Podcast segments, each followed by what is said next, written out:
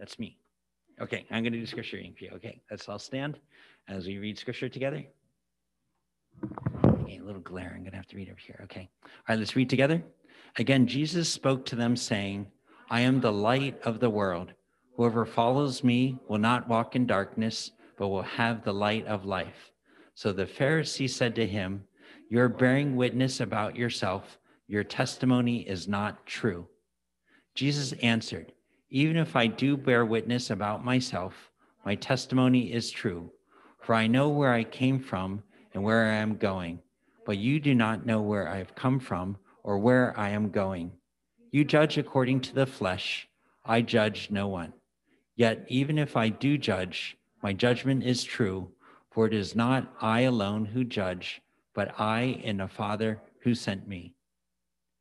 In your law, it is written that the testimony of two people is true. I am the one who bears witness about myself, and the Father who sent me bears witness about me. They said to him, therefore, Where is your Father? Jesus answered, You know neither me nor my Father. If you knew me, you would know my Father also.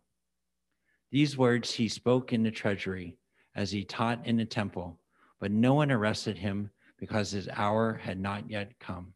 This is the word of the Lord. Okay, you may be seated.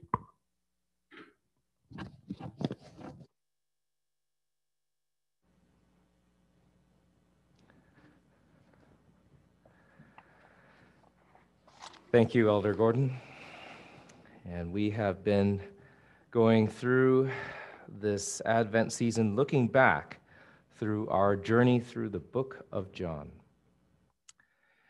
And this morning, as we continue to do this, uh, we have been lighting our Advent candles. And these Advent candles are to remind us of what we have in Christ as we remember his birth. And so the first candle we remember represented the hope we have that comes through Christ. The second candle represents faith. The third candle, joy. And finally, today we have the fourth candle, which represents peace. And I would ask Sadie, would you come please and light this fourth candle for us? Thank you. And so, one of the things that we are able to do, because we have been going through John, and we've proceeded through the first 18 chapters, is we can now do something that we could not at the beginning, which is we can look at John with a more complete perspective. We can see how the various passages that we have gone through fit together and work together in order to help us see a, a deeper and a richer understanding of John's gospel a richer and more complete understanding of this story that John is telling us about the Word who was made flesh. And so, as we come again to the narrative of John, let's also turn to the Lord in prayer that his Spirit might help us receive his teaching. Let's pray. Father God, we thank you for your good, true, and perfect word. Your word through which we receive life and light. Even as we look at this passage this morning, we ask that you would open our eyes. Help us to see, not according to the wisdom that we have, but according to the wisdom that comes through your word, the wisdom that comes from above and helps us to see and understand that which apart from you we cannot. Open our eyes, aid our understanding, and touch our hearts that we would respond to your teaching, hear, and know your word sent from heaven come to dwell among us. We pray this in the name of our Lord and Savior, Jesus Christ. Amen. And so, if you would remember, a week ago, or two weeks ago, actually, we um, something goofy is going on with the. Ah, here we go. We were looking at how John puts his narrative together. And he introduces his book to us in a very interesting way, which is that he wants to begin his story and wrap throughout his story this idea of creation. And so we read right at the beginning of the Gospel of John In the beginning was the Word, and the Word was with God, and the Word was God. He was in the beginning with God. All through all things were made through him, and without him was not anything made that was made. And he uses a word that brings this entire introduction together and helps show one of the themes that he will weave throughout his narrative. And the word made that we read in verse 3 is very significant. It's the Greek word ginomai, which has the idea of coming to exist or being born or coming to be to, or something that takes place. And, and John uses this word in very interesting ways throughout his narrative so that it becomes translated in different ways. And we know that this is intentional because the things that John says here oftentimes would be used with different words, but John continually returns to this word, ginomai, in order to help us understand the significance that Jesus Christ is the word that has all the power of creation. And we read in verse 4 In him was life, and the life was the light of men. And this is very significant because it's a merism. A merism is something where you, you, you look at, like, uh, it's, it's like the idea of if you, I told you I wash myself from head to toe, it's my complete body, and I'm mentioning just the top and the bottom. Or I, I might say we discussed all the topics from A to Z. A is the first letter, and Z is the last. What was the first act of creation? God said, Let there be light. What was the final act of creation? When God breathed the breath of life into the man. And so when John says, In him was life, and the life was the light of men, what John is communicating to us is that all that power and authority of creation is in the Word. All things. The Word tells the universe, be. And all the worlds, the unimaginably vast galaxies, the stars, red giants, blue dwarfs, all come into existence through the power of the Word. The totality of creation and its creative power is in the Word of God. And this power of creation, um, we see again. Can you move ahead on the slides? Uh, if you look down in verse 6, it says, There was a man sent from God. And the idea of this idea of a man, there was a man sent from God. That word again is ginomai. It is used again to show that this power that made creation is again acting, it's creating, and its power of creation in this case is being used to send a witness to bear witness concerning the light. And so there's a problem that we see uh, introduced to us uh, right there at the beginning of our gospel, where it says, The light shines in the darkness, and the darkness has not comprehended or overcome it. And in order to penetrate into the darkness, however, the word acts. And the word acts to send a man whose name is John and bear witness concerning the light. And so, though the darkness is not able to overcome or comprehend the light, the one who has all the power of life and light has come and sent a messenger into the darkness to bring light. The next time uh, we see John weave this word into his narrative is to tell us the relationship of our world to the word. And we read in verse 10 He was in the world, and the world was made through him, yet the world did not know him. And so this is a problem because the world exists through the act of the Creator, through the Word that brought life and light. And yet, the world has lost its relationship with the Word. And this idea of knowing is more than just a lack of recognition, but it has the idea of a rejection of a relationship between the two. There is now a disjunction in that relationship, a loss of the relationship between creator and creation. And because it is the creator that is the fount and the source of life and light, the world has lost that light. And here we present a contrast. We see a contrast that John presents, and again, using that word, ginomai. But to all who did receive him, who believed in his name, he gave the right to become children of God. And so now there's an intensification of that relationship. So, in contrast to the world, which was created by the Creator, but has lost that relationship of creation to Creator, here, those who receive Christ are brought into an even closer relationship with God.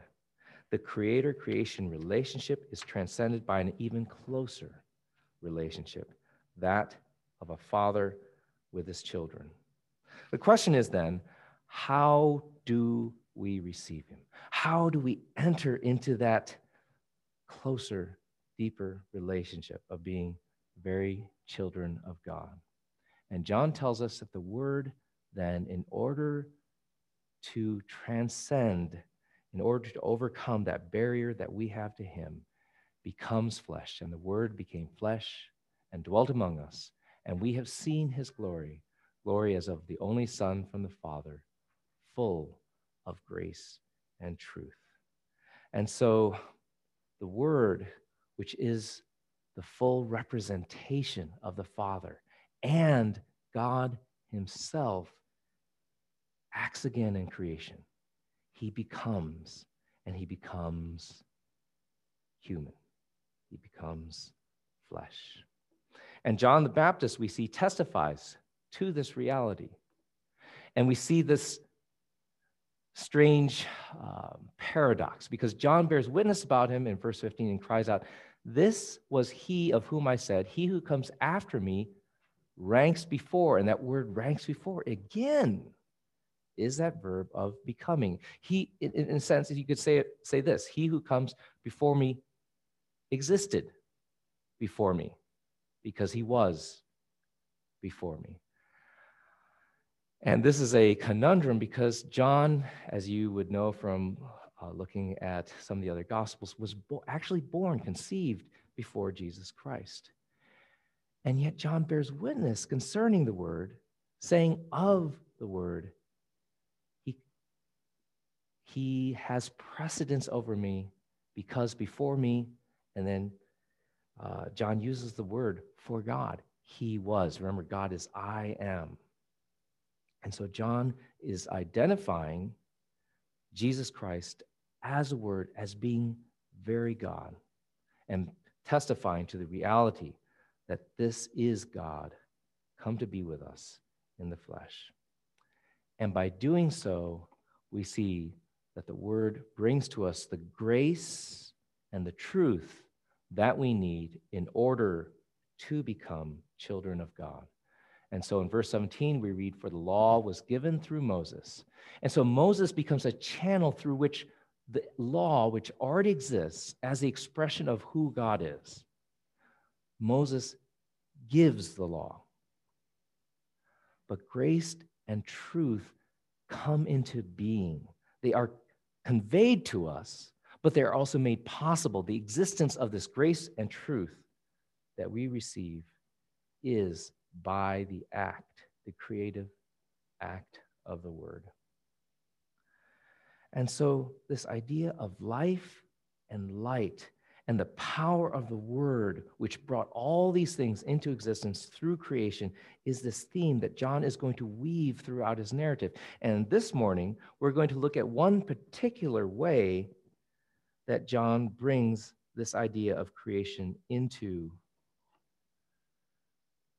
his gospel. And this is the way that he weaves this idea of light.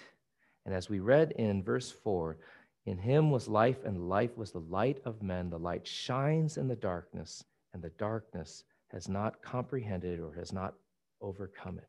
We're going to look at how John weaves this metaphor of life and light into his gospel.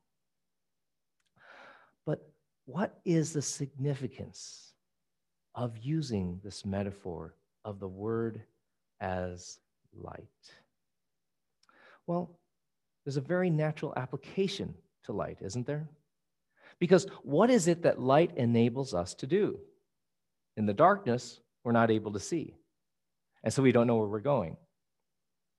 We don't know what we might be stumbling into.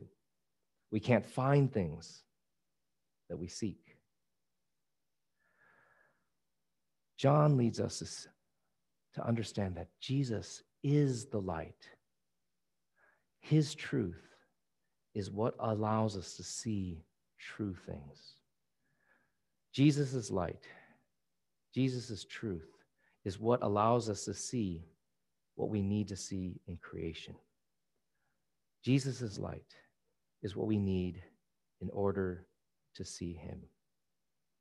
And this is a difficult application for us because we want simple things.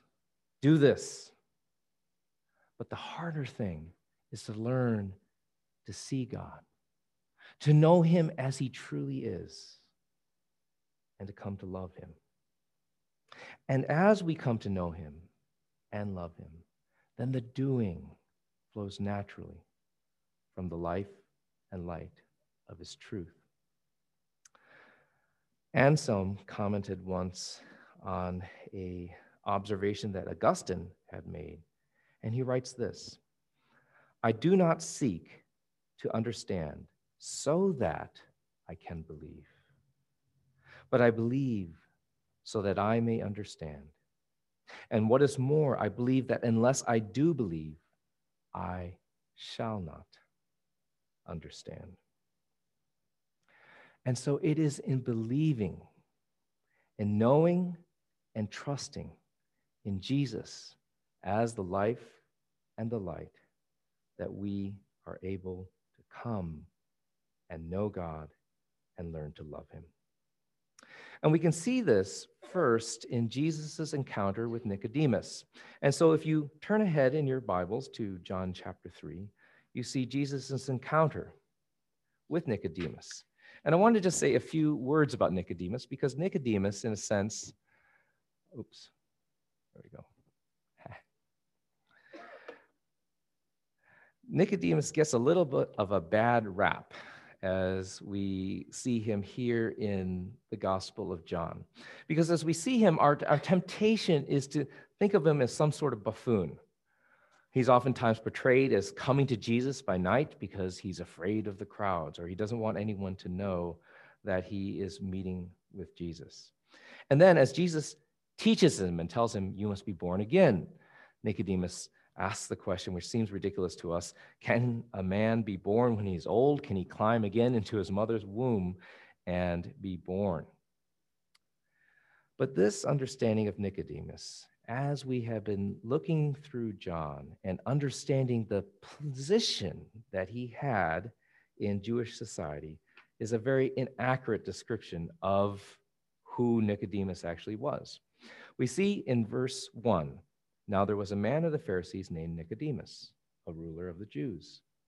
This man came to Jesus by night and said to him, Rabbi, we know that you are a teacher come from God, for no one can do these signs that you do unless God is with him. Now, Nicodemus was a Pharisee, a member of the ruling class and one who would have been expected to know the scriptures quite well. And in fact, we see here that he is a ruler of the Jews. And so he was not only a Pharisee, but he was a member of that ruling council, one of the elite in society. And so he held a position of power. And not only is he a man who has great authority in Israel, but part of his function within the structure of the nation was as we see in verse 10, Jesus calls him the teacher of Israel. And so not only was he a Pharisee and a religious authority, but he would have held that position of being, uh, if we could look in our culture and perhaps at uh, evangelicalism, he would have been the D.A. Carson of his day. He would have been a man deeply immersed in the scriptures and knowing them uh, far better than perhaps any other person in the nation. Jesus calls him the teacher of Israel. And so when he comes to Jesus, there's a certain import to his coming to Jesus. He says, Rabbi, we know that you are a teacher come from God, for no one can do these signs that you do unless God is with him. And there's a sense here in which you see that Jesus has been teaching the crowds, and Nicodemus, perhaps with some of the other Pharisees, are discussing what this man is teaching and seeing the signs that he does. And Nicodemus is perhaps saying, We need to recognize who this man is because there is a certain authority to his teaching, and his teachings are accompanied by signs that testify to the fact that God is with him, that he is doing these miracles through God. And so, as he comes to Jesus, perhaps one of the ways we can see this is an offer of some kind of recognition. Here is one of the rulers of Israel and approaching Nicodemus. And this would be, for most people, a great honor. Because here comes Nicodemus offering to recognize this Galilean teacher who's come out of the boonies. And so Nicodemus is approaching Jesus according to his earthly standing, to this position, from this position of power, from this position of authority, from this position of understanding, and saying, We can recognize who you are.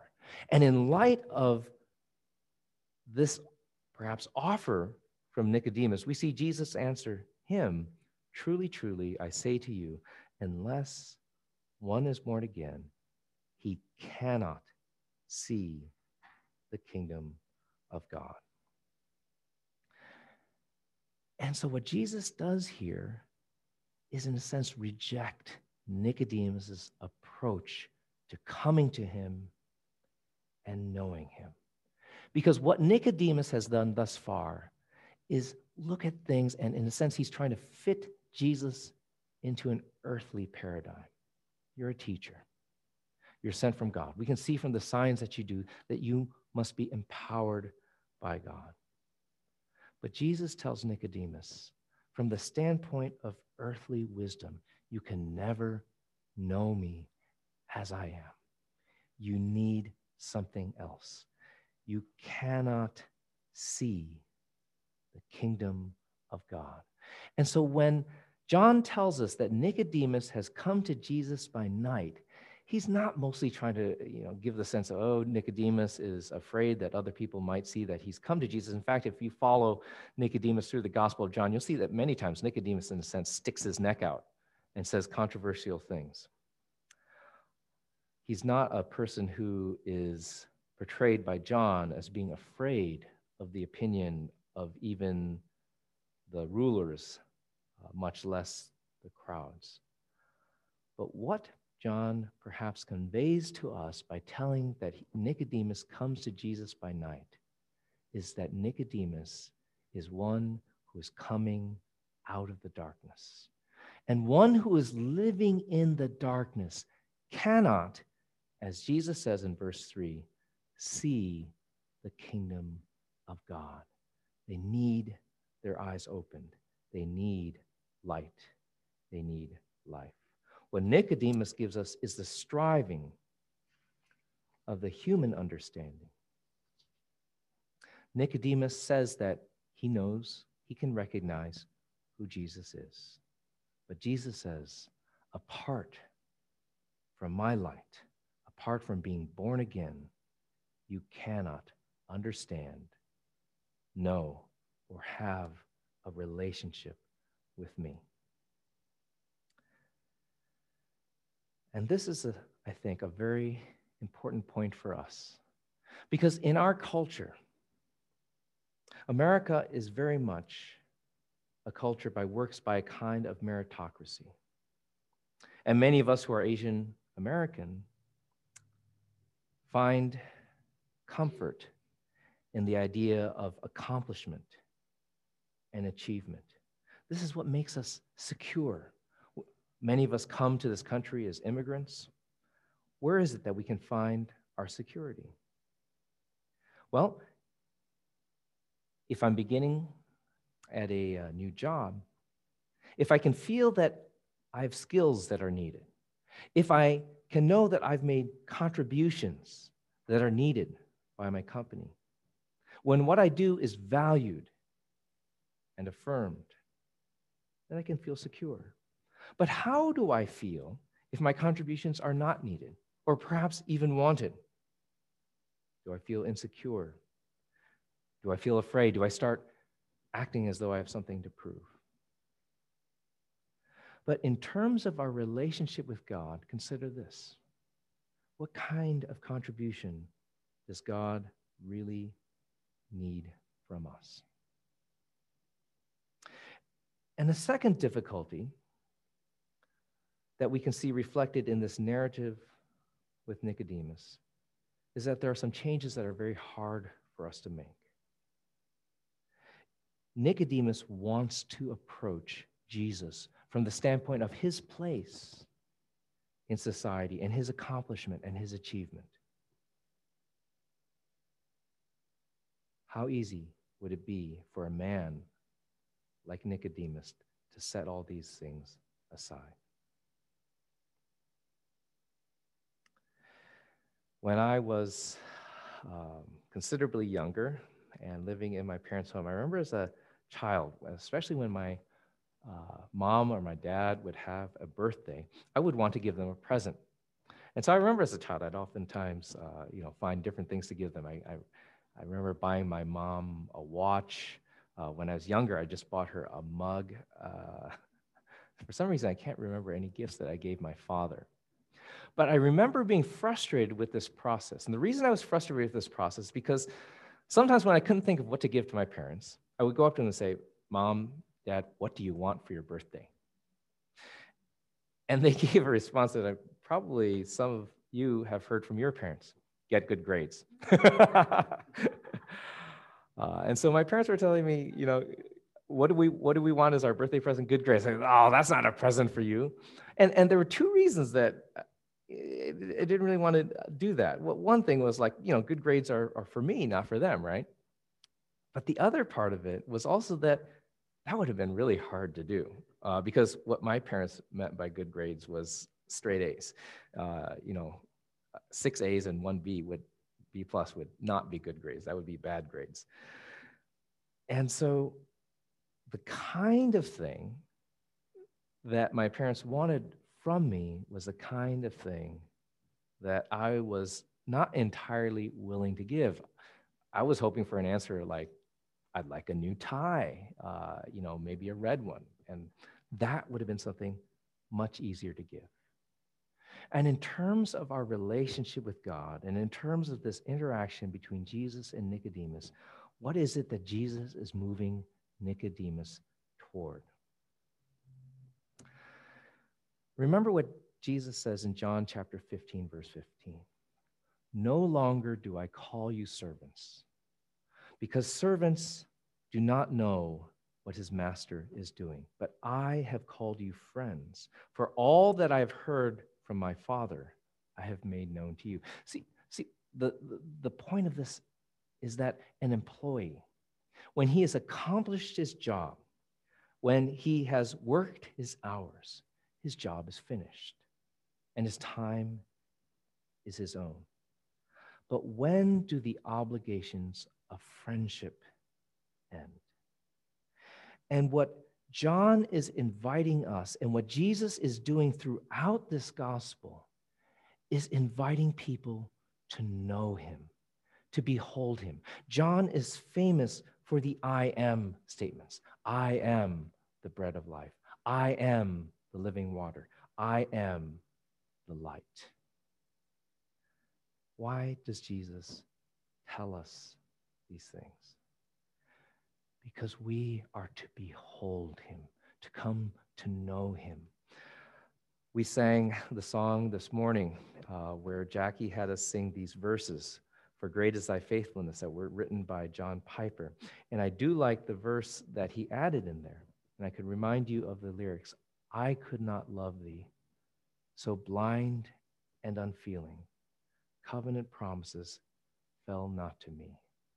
But then, without warning, desire, or deserving, I found my pleasure, my treasure in thee. You see, if we approach church, if we approach our relationship with Jesus on this basis of fitting Jesus within an earthly paradigm, putting him in a certain place in our lives. Here's this place for church. Here's this place for my relationship with Jesus. I do my devotions. I go to church on Sunday. And then I have my life the way I can live it, the way I want to live it. I miss out on a relationship with Jesus. I'm just doing a job. What Jesus is calling Nicodemus to do is to have an entirely different perspective, a perspective in which his eyes have been opened. He is no longer walking in the darkness, but he has the light of life, and he walks by that light, and that light brings him to behold the man. And beholding Jesus, come to know him, not to follow a set of rules, not to behave a certain way. One of the things that Irene often tells our children we want you to behold, not to behave. We want you to have this relationship with us, not just follow a set of rules.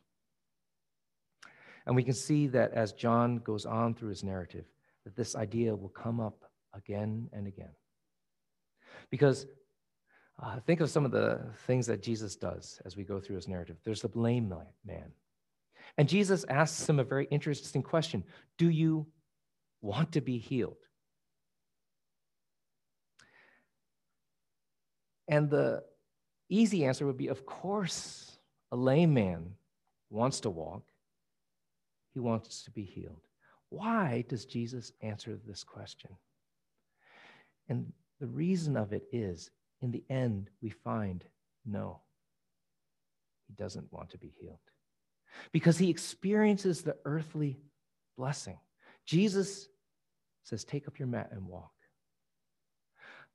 But John clues us that there's no real relationship because later on, when this man is questioned, he doesn't know Jesus, he doesn't know who's healed him.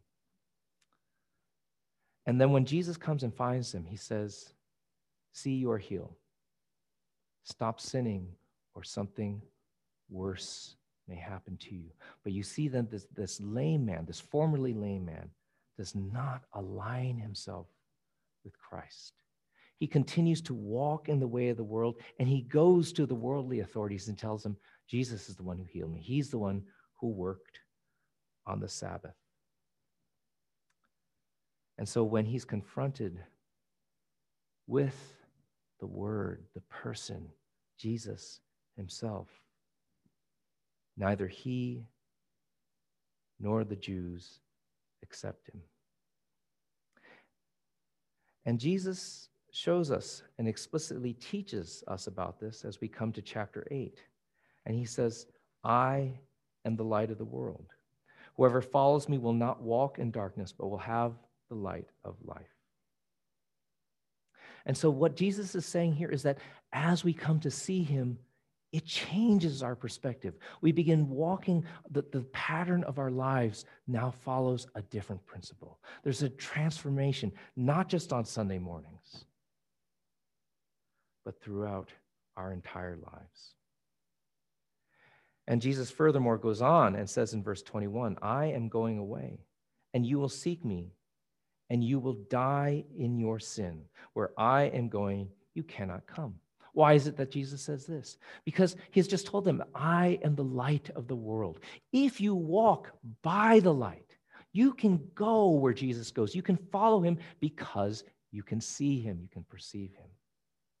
But if you continue walking according to the principles of this world, if the values and the desires of this world are still what guide your actions and the desires of your heart, you do not walk by his light.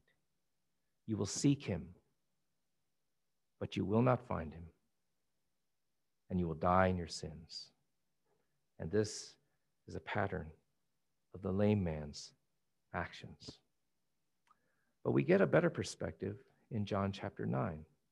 In John chapter 9, Jesus encounters a blind man.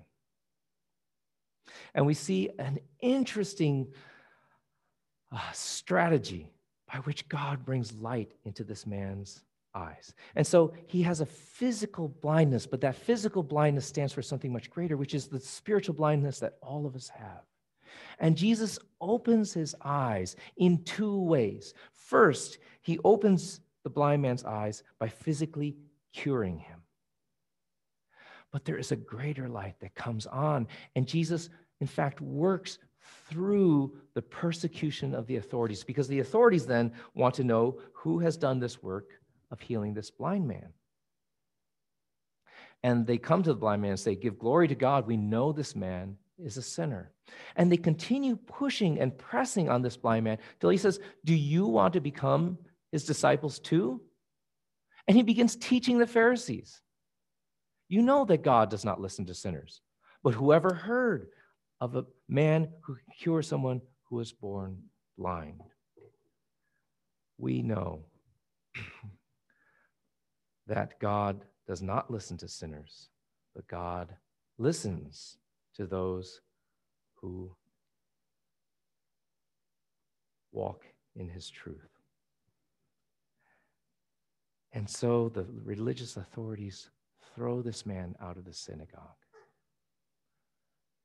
But then Jesus comes and finds him, and we have this wonderful exchange between the blind man and Jesus in chapter 9. And when Jesus finds him, he says, Do you believe in the Son of Man? And the blind man answers, And who is he, sir, that I may believe in him? Jesus said to him, You have seen him, and it is he who is speaking to you. Why does Jesus say you have seen him? Because this man has had his eyes opened. As the Pharisees pressed him, he had to recognize that no one but a man who was not a sinner, but someone who is a worshiper of God and does his will, had opened his eyes. And so when Jesus comes to him, this blind man who has his eyes opened, not only physically, but also spiritually, recognizes Jesus for who he is. And in verse 38, he says, Lord, I believe. And he worshiped him. See, this is the response the lame man did not do. The lame man went in the way of the world. He walked, so to speak, lamely in the way of the world.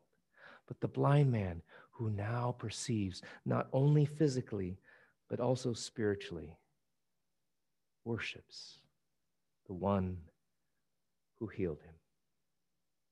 This is a response that we have to God. God does not need our service. But what God desires of us is that we would return to Him, to see Him for who He is, accept Him and His Son, Jesus Christ, and return to worshiping Him. And as we worship Him, naturally out of our lives flow the kind of deeds that glorify God and bring Him delight. I might close with one final episode that we see John weaving this idea of life and light. Because there was one who had seen all that Jesus had done, but he had continued looking at Jesus through his worldly paradigm, through the desires that come through this world, through his desires for position, and power. And so this man had been one of Jesus' own disciples who had witnessed the miracles, who had hopes that this was the Messiah who would deliver Israel. But as he saw the direction of Jesus' teaching, Jesus to him was a great disappointment. And so he made up his mind to betray Jesus for 30 pieces of silver. And we see him acting on this decision in John chapter 13 and verse 30. And so he receives even the morsel of bread from Jesus' hand. And when Jesus gives him the bread, he says, What you are going to do, do quickly. And so after receiving this morsel of bread, Judas goes out. And John tells us, and it was night. Here is a person who has walked in the company of the light of this world. And though he has seen all the deeds of the light, he would not accept that light. And so his decision was to turn and go out into the darkness. What is our response as we see all of who Jesus is?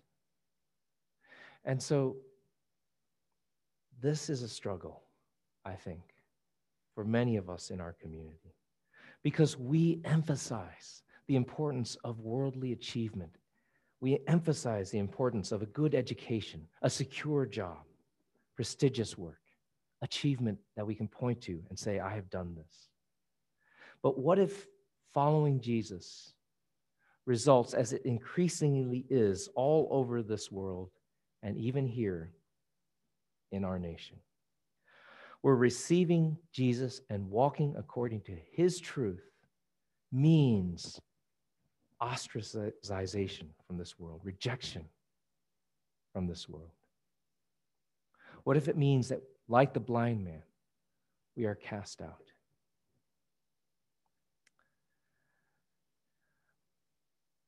The tradition of the early church is that Nicodemus, who, as we can see through the Gospel of John, is going through that process of having his eyes opened, of being born again, of becoming one of Jesus' followers. Early church tradition has it that Nicodemus died in poverty one of the men who in Jewish society would have stood in one of the highest places and in one of the wealthiest families, loses all of what he had in this world in order to walk according to the light of a greater world.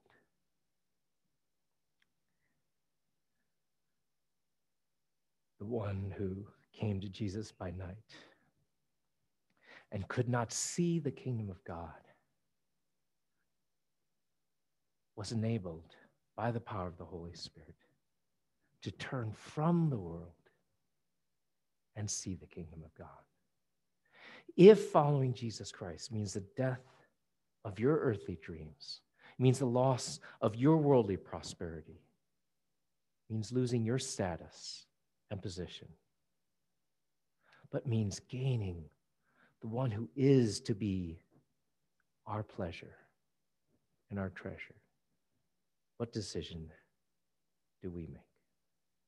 Let's close with a word of prayer. Father God, each one of us struggles with the same struggle that we see these characters in John, these men that Jesus encountered who chose to either turn away from the light of the world or in being cast out from the synagogue or losing their earthly position and wealth, chose to walk according to a new light. My heart struggles with making that decision. We pray, Lord, that by your grace and mercy, you would open our eyes. Help us to pursue you in your word.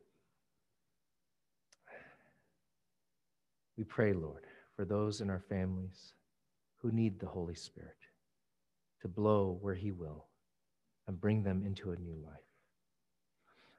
And for those of us who have entered in that new life, strengthen us, strengthen weak hands, failing hearts, and help us instead to walk according to your light, according to your life, that we might find our pleasure, our treasure in thee. We pray this in Jesus Christ's name. Amen.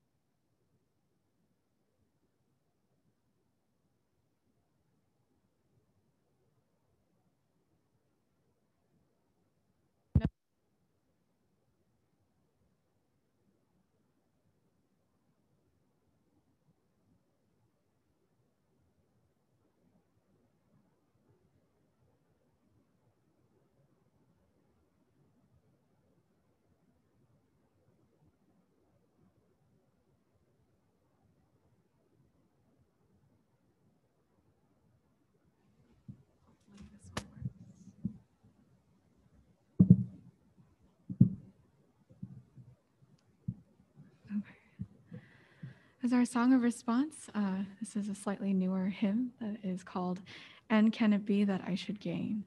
Um, so let us all rise and rejoice in God's amazing love for us.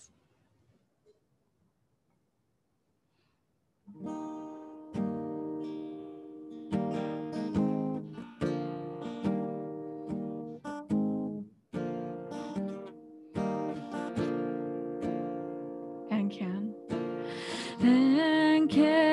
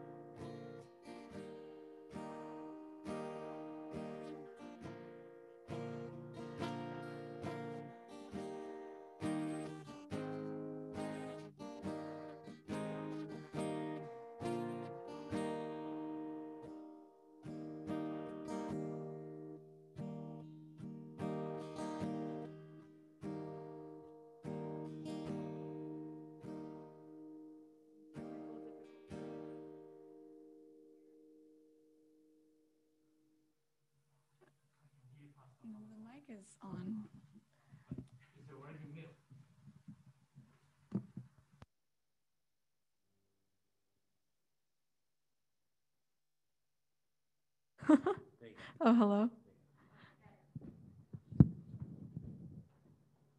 Okay. Hope this time works. Hello? Hello? Okay. Um, let's go from the first verse again.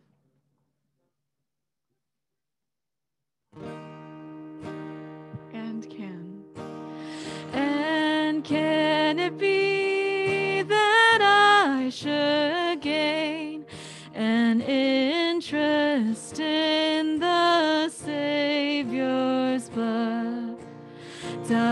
Died he for me who caused